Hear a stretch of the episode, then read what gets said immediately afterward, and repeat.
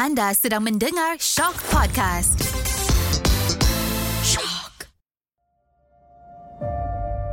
Setiap orang pasti ada kisah yang tak dapat diluahkan. Kisah suka dan duka. Kisah geram dan dendam. Kenapa dibiarkan terbuku di hati? Suarakan hati anda di podcast Suara Hati hanya di Shock.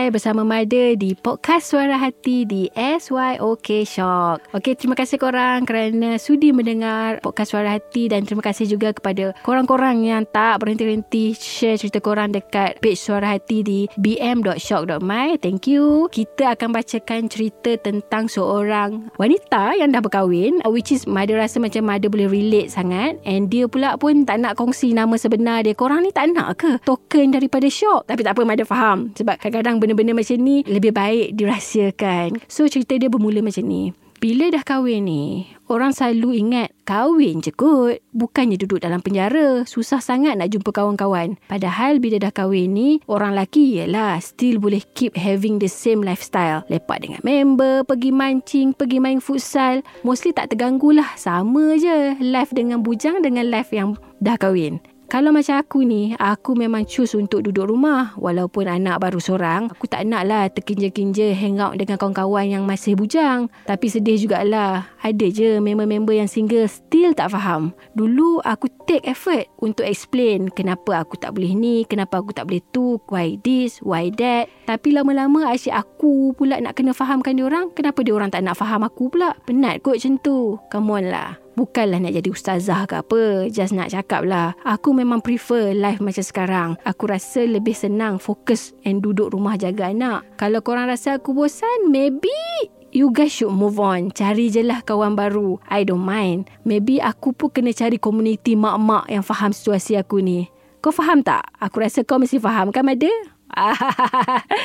okay, Maida rasa Maida faham. Maida faham feeling of kena explain dekat kawan-kawan yang tak ada anak. Kenapa tak boleh nak pergi sana, kenapa tak boleh nak pergi sini. And uh, kadang-kadang Maida bersyukur tau sebenarnya. Okay, so I nak take this second nak ucapkan terima kasih kepada kawan-kawan Maida yang sangat faham dengan situasi Maida. And kadang-kadang some of them siap kalau nak meet up, meet up dekat I punya rumah. Senang. Uh, tak payah keluar nak heret anak-anak kan. Which is I'm lucky lah to have that kind of friend. Tapi kepada si penghantar ni, Maida dia faham lah. Kadang-kadang penat kot Kalau kita kena keep on explaining Oh kenapa ah, Kadang anak sakit Nak kena kena explain. Kadang-kadang anak ada kelas tuition Nak kena hantar Tak boleh nak meet up ni Kena explain. Kadang-kadang Bila dah plan lama-lama kan Tiba-tiba Anak nombor dua pula Kena apa Sakit lah Demam ke Kena masuk hospital ke. Tapi some of them Kawan-kawan yang single ni lah Usually lah eh Dia kadang-kadang tak faham. Kata The urgency Or emergency of Bila anak tak sihat tu. Tapi Kita yang ada anak ni Tak apalah Take lah effort Untuk explain jaga hati dia orang. Mungkin bila dia dengan kita dia rasa macam lagi happy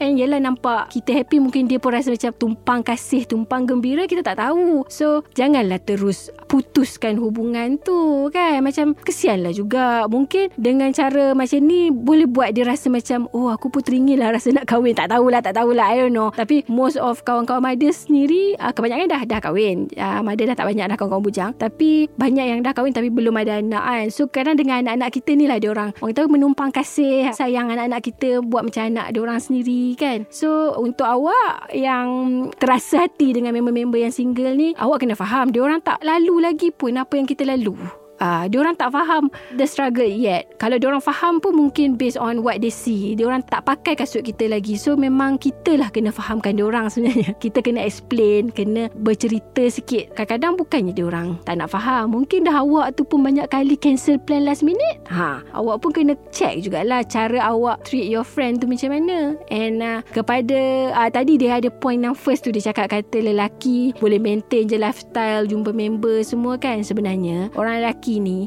dia memang ada this apa brotherhood punya rule lah. So that's why dia orang macam okay dia orang try their best untuk make effort tau untuk jumpa kawan-kawan dia orang. Walaupun dah kahwin berpuluh-puluh tahun tapi still boleh hang out gelak-gelak dengan member-member dia orang kan. Sebab dia orang memang ada those brotherhood tu. Maida pun pelik lah kenapa orang perempuan kan tak boleh ada those sisterhood tu.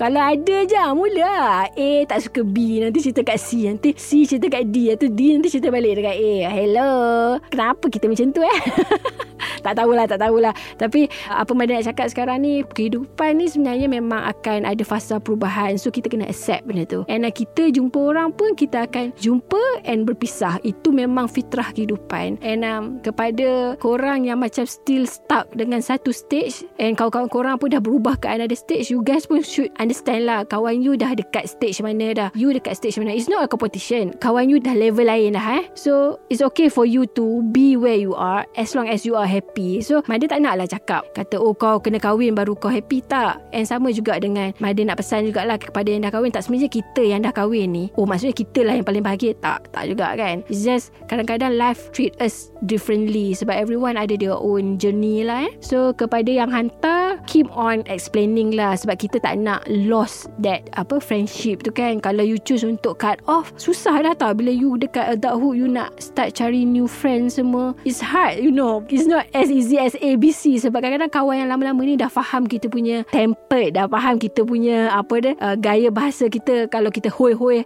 he-he dia orang tak kecil hati tambah orang-orang baru ni tata nanti baru hoi dah kecil hati lah semua kan. I don't know but it's up to you lah. For me I takkan cut off lah kawan-kawan yang single. Cuma I will try my best to keep on explaining.